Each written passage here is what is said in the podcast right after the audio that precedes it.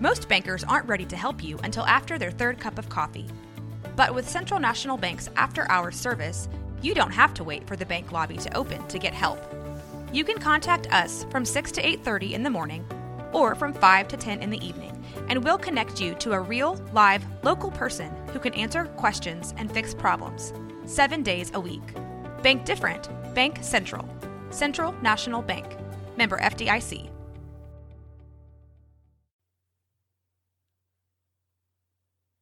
Hey, what's up, Blazer fans? This is Tara here with a special preview edition of the podcast. We'll be doing this periodically throughout the season.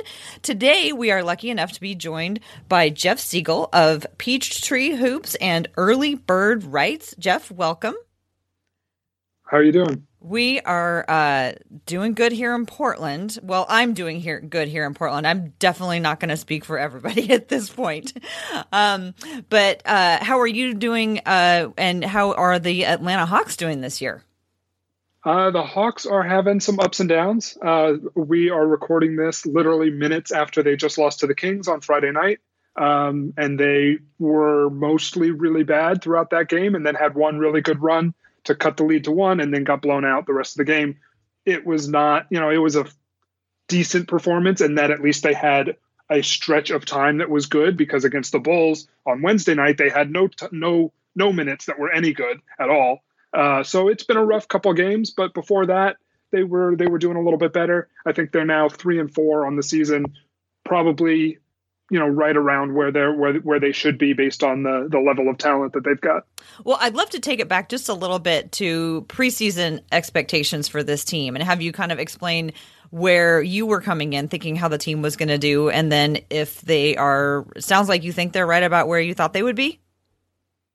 Yeah, I think so. I mean, they've had some some better moments. I think that they've had some particularly strong luck uh, and, and in terms of th- opponent three point shooting. That was not the case against the Kings on Friday. Uh, the Kings shot 18 for 31 from three, but before that, they were holding opponents to like 29% three point shooting, which is you know ridiculous. And obviously, you know, they people have shown smarter people than me have shown that that's not something that defenses can really control. And so it was a it was a sort of a, a lucky first you know six or so games for for the Hawks in that department. So you know I think that a little bit of their start was some, some smoke and mirrors. Trae Young looks fantastic. John Collins looked good and then got suspended for 25 games, so that wasn't great.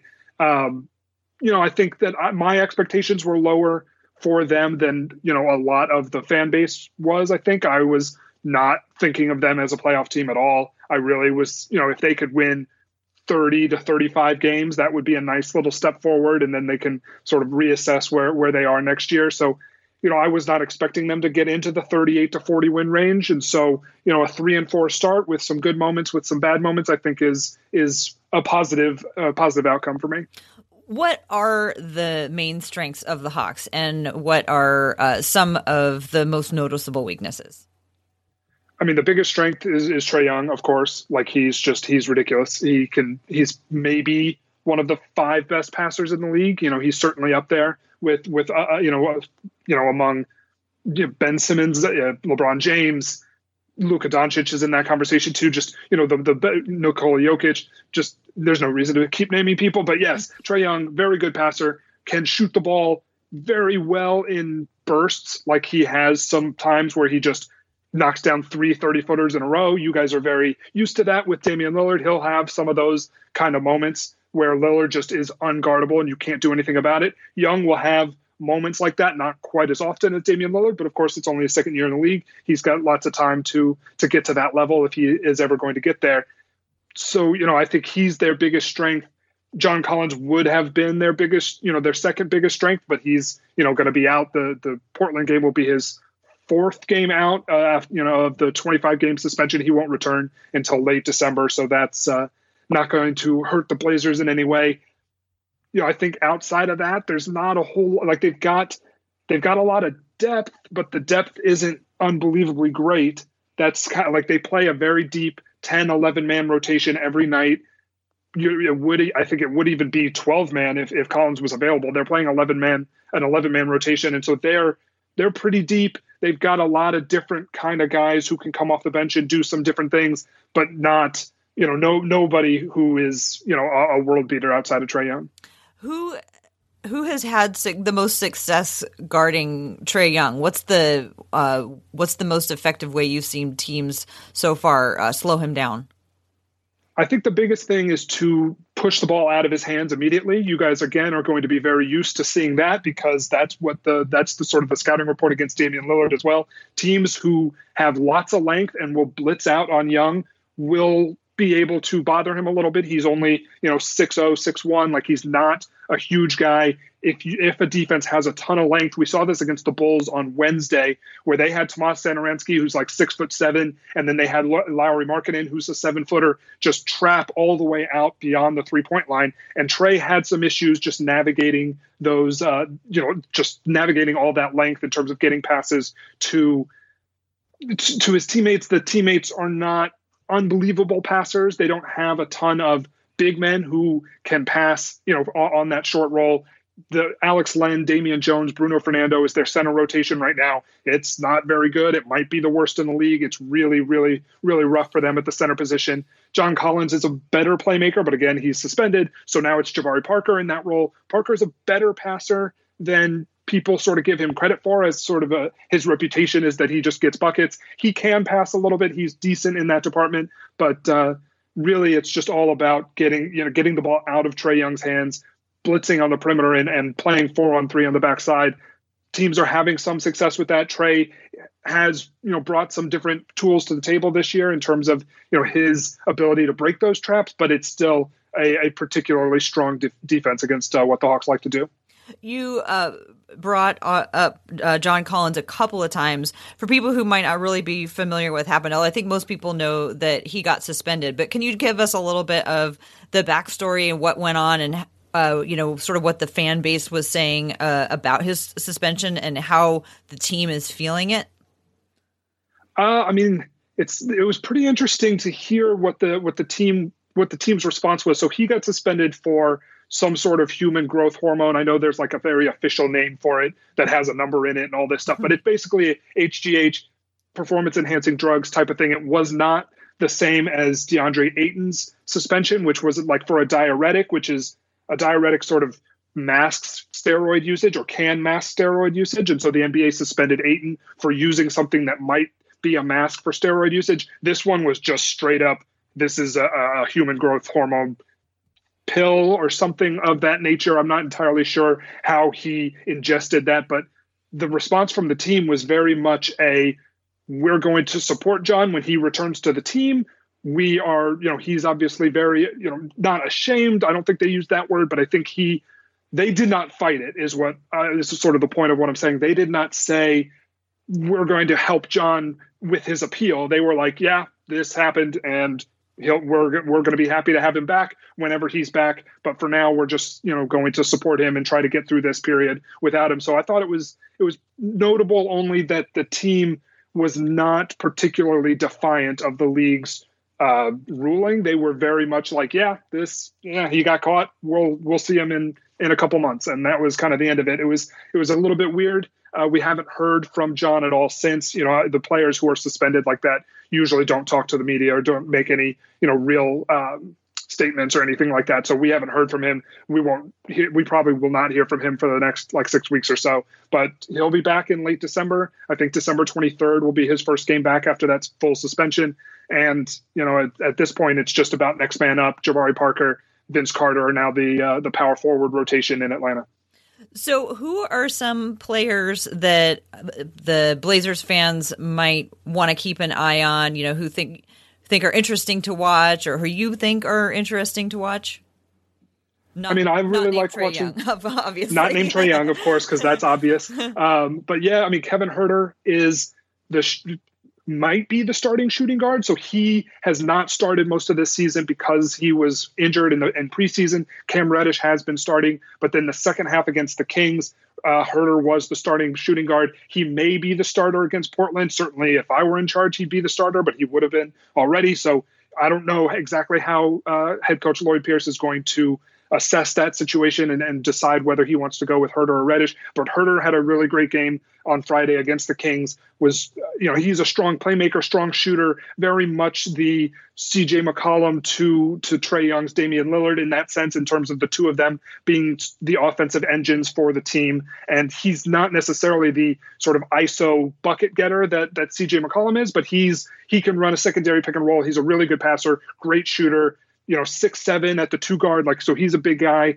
You know i think he's he's really interesting to watch. The i mean really the second best player on the team all season has been jabari parker which is you know kind of astounding to think about based on what we know of jabari parker's career so far but he's just been great. Offensively he's just i think he's fourth in the league in total dunks and he's not even up until the last couple of games he wasn't even starting because john collins was starting ahead of him. He just he works really well with Trae Young. Works, you know, is a great role man. Gets right under the rim and is just always open for for those little dump off dunks. He's shooting threes a little bit more, which is nice to see. But really, it's it's all about him being able to roll to the rim and and get up for for you know cut ducks dunks off of little dump offs, little cuts around the rim. He's done really well in that department. Um, I mean, defensively, there's not a whole lot to say about the Hawks. I mean, certainly where you know how Trae Young defends anybody on the trail on the Trailblazers is going to be really interesting because the the team that they usually will put out there, Portland, with Damian Lillard and C.J. McCollum and Rodney Hood as sort of the starting perimeter players. I have no idea who Trae Young's going to guard. He's not going to be able to guard any of those guys. So that's going to be the biggest thing that I'm looking for from the Hawks' perspective going into this game on Sunday. They just don't have a place to put him. Usually, there's at least one offensive player among the the point guard, shooting guard, and small forward who Trae can sort of hide on. But there's, I mean, if you put him on Dame, Dame's going to kill him. You put him on CJ, CJ's going to kill him. You put him on Rodney Hood, Rodney Hood's going to just shoot right over him, just like he did to Jamal Murray in that in that playoff series last year. Like it's it's going to be an issue for for them in terms of how they're going to uh, handle those matchups you you know bring up a lot about the guards. Both teams right now are relying a lot on their guards to do a lot of the work. You know, Portland has a very thin uh, front court rotation. You mentioned that you, uh, in Atlanta things are uh, things are thin too. How do you see the uh, front courts matching up in this particular uh, uh, game? I mean, it's just going to be kind of ugly. I mean, it's it's not it's not great. I mean, I would expect that maybe this would be a, an interesting opportunity for both sides to to try to go a little bit smaller and play some some interesting smaller lineups. I know the Hawks have toyed with even in the the wake of Collins' suspension, they've toyed with going with like Jabari Parker or Vince Carter at the five. It's very those are very short very you know very short stints very small samples at this point but they're at least kind of interesting. And so if they wanted to do some sort of like vince carter jabari parker front court against like mario Hezonja and, and kent bazemore like that would be kind of fun. I mean i'd be interested in watching that. I don't know that either side is going to commit to that. And then if they do is the other side going to try to go big or not? Like it's it's you know there's a little bit of cat and mouse there between the two coaches but i think that would be an interesting uh, an interesting set of lineups to to see on sunday the Blazers have definitely thrown at least three guards out several times, and we're just all waiting for them to throw a fourth out there and possibly even a fifth. yeah, I mean it's there. Um, that, I mean, certainly for the Trailblazers, just based on you know the injuries that they've had and the and the thin front court rotation, the Hawks have three centers who are playing like consistent minutes. They're just not any good. So it's like they don't play a ton of small ball just because they have three centers that they want to work into the rotation with Alex Len, Damian Jones, who they just traded for, and Bruno Fernando, who they just drafted. They want to get those guys in. And so for the most part, they do play with a center at, you know, almost at all times. But I mean, none of those guys are, are particularly good at basketball right now. So, you know, it's it's not something where they they should be, you know, totally married to to playing those guys, you know, significant minutes is Trae Young like the heart and soul leader of this team, like you know, like Damian has been for the Blazers? Uh, no, no, but like, there's nobody in the in the league like Damian Lillard. Like, there's no. I mean, he, Lillard is just like the guy in, in Portland. I don't think Trae is is at that level quite yet. I think Vince Carter has played a massive role in the leadership department over these last couple years as he's been in Atlanta. Kent Bazemore was a huge a leader for them last year. Of course, he's now in Portland. Evan Turner, an old Portland Trailblazer, is doing a little bit more of that leadership in uh, in Atlanta. But of course, since Turner's not playing right now with the injury, it's a little bit more difficult for him to to step into that role. I mean, certainly on the court, Trae is the the engine, the the sort of straw, the the straw that stirs the drink in that sense. But he's not. I don't know that that the team necessarily like falls in line behind him emotionally in the in the same way that they that the Portland Trailblazers do with uh, with Damian Lillard. It's so it's interesting because it's been so long that Damian Lillard has been the heart and soul of the Blazers that I forget that everybody doesn't have that same situation. And yeah. I've started to make a habit of always asking people from other fan bases who's the leader, just partly just because you know, to remind myself how lucky and how fortunate we are with Damian Lillard because I never, ever, ever for a second want to take him for granted. But it it just it does kind of surprise me sometimes that uh, a lot of locker rooms are led by committee. You know, kind of yeah. have their different roles. Well before we go i wanted to make sure to check in on a couple of trail, former trailblazers who you brought up. Uh, et has played a few games i understand and then allen crabbe was uh, joined the team this summer but hasn't played i understand because of knee issues. So uh, any like reactions from the fan base to the arrival or opinions on these players? Like what was the what was the reception like I think the reception for Crabbe at the at the time that they made the trade in June, or the time that they agreed to that trade in June, was relatively positive. He was going to come in, be able to shoot the ball, be you know be able to sort of give some spacing to that second unit. Once they decided to go with you know like Evan Turner and Jabari Parker and, and a center on that second unit, it was sort of clear that they were going to need some sort of shooting uh, off the bench, and so Crabbe was supposed to play that role. He has not played that role yet. He hasn't played at all and so that's you know been a little bit uh, not frustrating for the fans, I don't think, because they've got so many guys who are playing right now that they're trying to give minutes to. So you know, I'm not totally sure how a healthy Crabbe would have fit into to this rotation at this point. He's he he practiced. I know on as we record this on ye- uh, yesterday with the uh, G League team in College Park. So he's ramping his activity back up. He was not active against the Kings but he is at least, you know, he, he went through a full practice with the College Park Skyhawks, is trying to get back on the floor. I think he's the closest of the injured guys to getting back on the floor in terms of him, Chandler Parsons, and Evan Turner.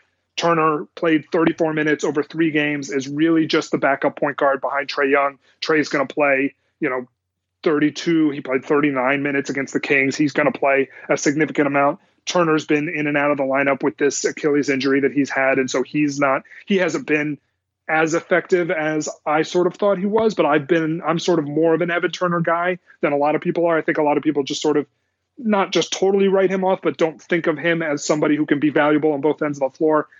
I, I like Turner a little bit more than that. I'm somebody who likes his passing ability. Certainly, his ability to play with Trae Young would be interesting. Like the fact, you know, what we were just talking about, where Trae gets trapped on the perimeter and Turner can be that outlet at the free throw line to catch and make a good decision. It was something that I wanted Terry Stotts to run a little bit more in uh, in in Portland over these last couple years. I wrote about it, I think, in the 2018 playoffs. You can go back and find that on Blazers Edge about why Evan Turner is not more involved in the playmaking duties for uh, for the Portland Trailblazers. I thought that that he would be a a good that would be a good role for him. I think it could be a good role for him in Atlanta if he's, you know, assuming that he can be on the floor at all. He hasn't really been able to to play that much with this Achilles pain, and so, you know, hopefully they'll uh, they'll get him back relatively soon. I think Crabbe is sort of closer to coming back, but he hasn't uh, hasn't featured for a minute even in preseason for the Hawks at this point. So it's hard to say exactly where his spot in the rotation would lie if he uh, if he were fully healthy. Well, Jeff, thank you so much for coming on tonight and letting us know how things are going in Atlanta. Is there anything else you want to add about the team or any observations about the Blazers before we sign off?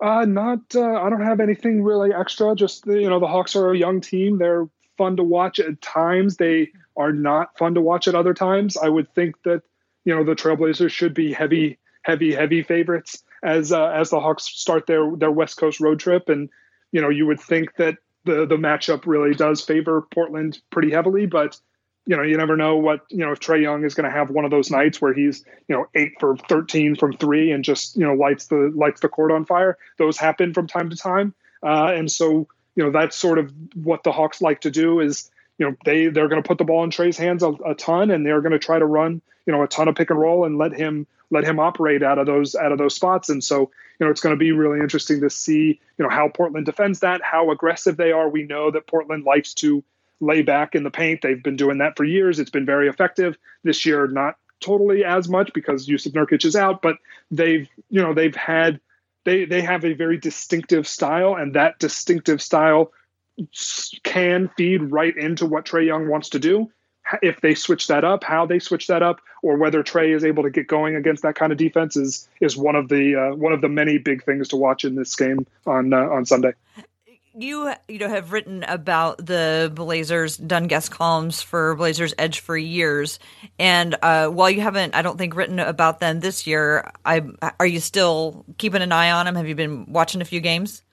Oh yeah, I uh, I try to keep up with all 30 teams for for my other website, Early Bird Rights, just to to have a, a sense of the league in terms of both the salary cap management and just sort of everything that goes into how these guys play on the floor. And you know, I definitely have a uh, soft spot in my heart for for Damian Lillard and the Blazers. They're one of my favorite teams to watch. Just he's he's awesome. He's so, so, much fun, and so you know I do keep up with their games as much as I can. I am on the West Coast, so it helps that uh, that they're on at a reasonable hour. That everything is on at a reasonable hour out here, so that's really nice. Uh, but I do get to see them uh, fairly often. I think I've seen four of their games this year.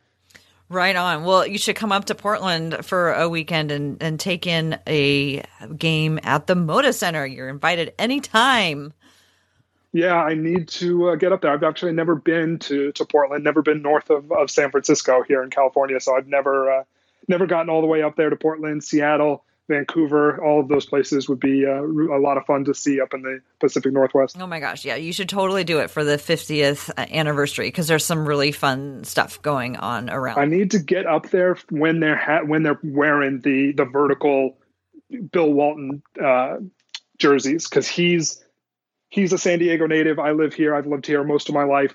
I love those jerseys. I would I would be very happy to have a, a Damian Lillard Bill Walton style jersey. I think that would be really cool. Um, but yeah, so it's uh, it's something that I uh, hopefully will be able to do someday. They look they look real nice. I believe they said they were going to wear them every decade night. They're having a, a, a night to celebrate every decade of the Trailblazers. They already had 70s night, so you got 80s night, 90s night, 2000s, and then the 2010s night that that you can come up and get to see those live and in person.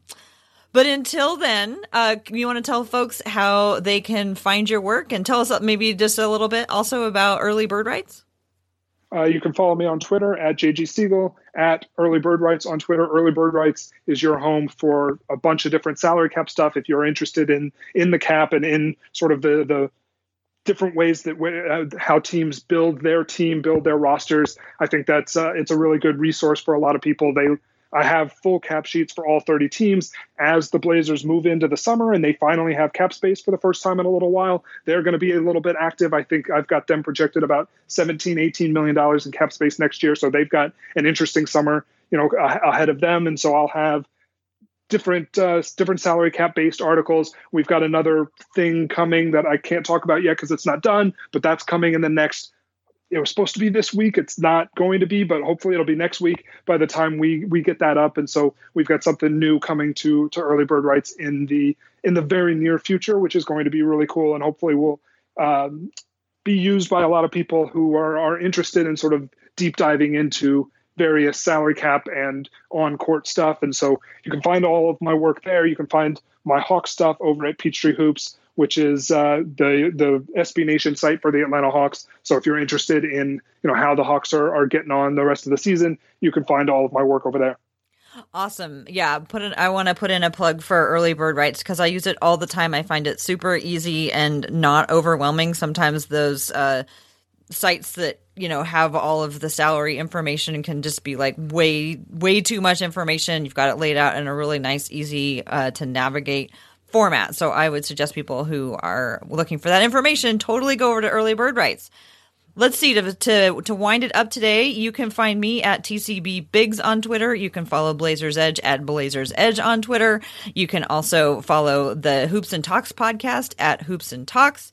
If you subscribe to the Blazers Edge podcast in the podcast feed, you'll get the weekly podcast, you'll get the Women's Hoops and Talks podcast, and any other extra podcasts that we drop, like this one, which is just going to be a little bit of extra one in your feed. Just a programming note to remind folks because we have a game on Sunday. Dan and I will be putting out the weekly podcast one day later than usual. So that will be out on Tuesday morning. And after that, we'll be back on our regular schedule. Jeff, thank you so much for joining us. It was a pleasure talking to you and uh, hope you all have a great night and we'll talk to you soon.